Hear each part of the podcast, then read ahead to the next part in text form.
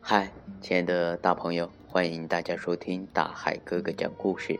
今天呢，我想给大家分享一篇：当幼儿不肯来园时，我们作为家长来说怎么办？有一天啊，莫园长听到欣儿和妈妈坐在教室门口缠绵。欣儿呢，和妈妈每天都是一个说再见，一个不让说再见，一个说亲一下，另一个说再亲一下，总之要花上好长一段时间才能结束。每天早晨，欣儿都是妈妈抱来的，一见到老师过来就张开嘴巴哭。其实她在幼儿园哭的时候并不多。妈妈觉得孩子这样不喜欢入园，可能是因为不开心的缘故，所以妈妈每天的表情呢，也都显得很凝重。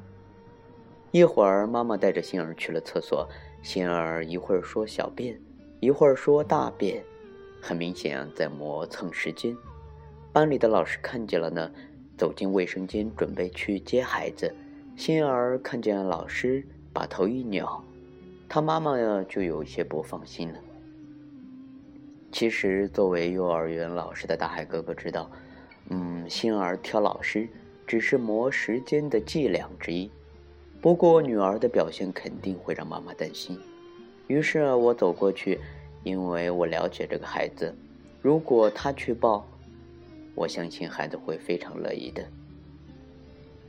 欣儿记得刚来幼儿园那几天都是由我陪着抱着的，他与我已经有了一定的感情。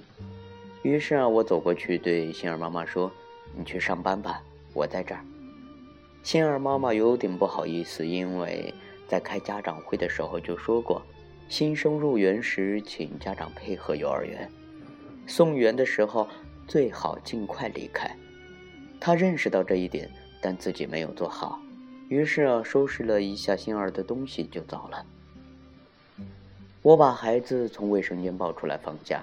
其实啊，宝贝不是那种不愿意在幼儿园玩的孩子，只是习惯于每天和妈妈说：“我不要上幼儿园。”亲爱的大朋友，为了避免上幼儿园啊，其实很多孩子都找借口。延长与父母相处的时间，一旦形成这种心理的定势啊，孩子每天都必须要有这个程序才会罢手。孩子不愿意上幼儿园，有环境陌生、不肯面对的原因，有害怕家人离开的原因。但是，一旦父母真的离开，孩子也会马上寻找让自己能够适应的环境、人或者事情。这是让我们有些父母做不到。放下孩子就走，尤其是孩子恋恋不舍时，父母就更做不到了。曾经有一位年轻的妈妈，每天送孩子入园后，躲在幼儿园的栏杆后面观察女儿。只要女儿有一点想念家人的表现，妈妈就在栏杆那头开始抹眼泪。事实上，孩子的入园适应期也是父母的适应期。很多父母一边在担心孩子的不适应，一边却在无意识地享受孩子对自己的依赖。正是爸爸妈妈这种无意识的反向依恋，增加了孩子适应幼儿园的难度。这种反向依恋的表现有很多种，比如我们做父母的会问：在幼儿园想不想妈妈呀？有没有人欺负你啊？当孩子显得很委屈的时候啊，嗯，妈妈们会表现出。更多的爱意和关怀，而这些互动呢，会对适应期起到破坏作用，他们加深了孩子对幼儿园的抗拒，而妈妈们常常陶醉在被孩子全身心依赖的美好感觉中，却不知道这种行为加剧了孩子的不适应。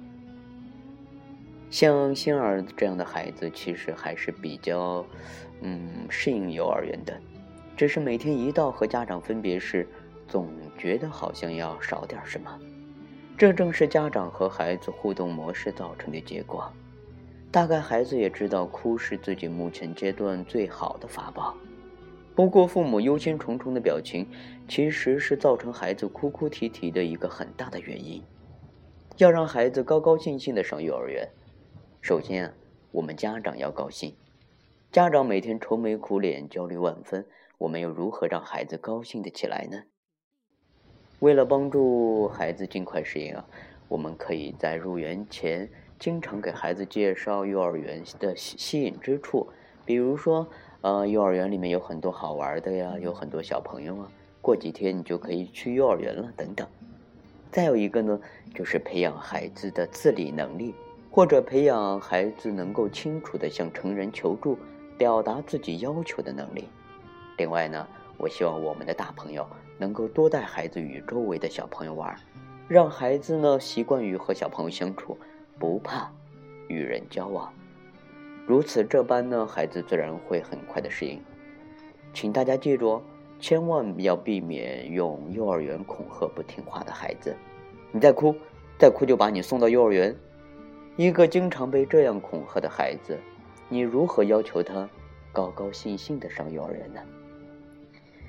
嗯，亲爱的大朋友，今天呢，大海哥哥就和大家分享到这里。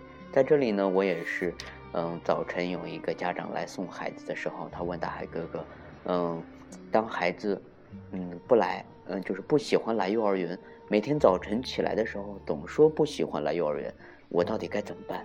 在这里呢，大海哥哥已经把方法告诉你了。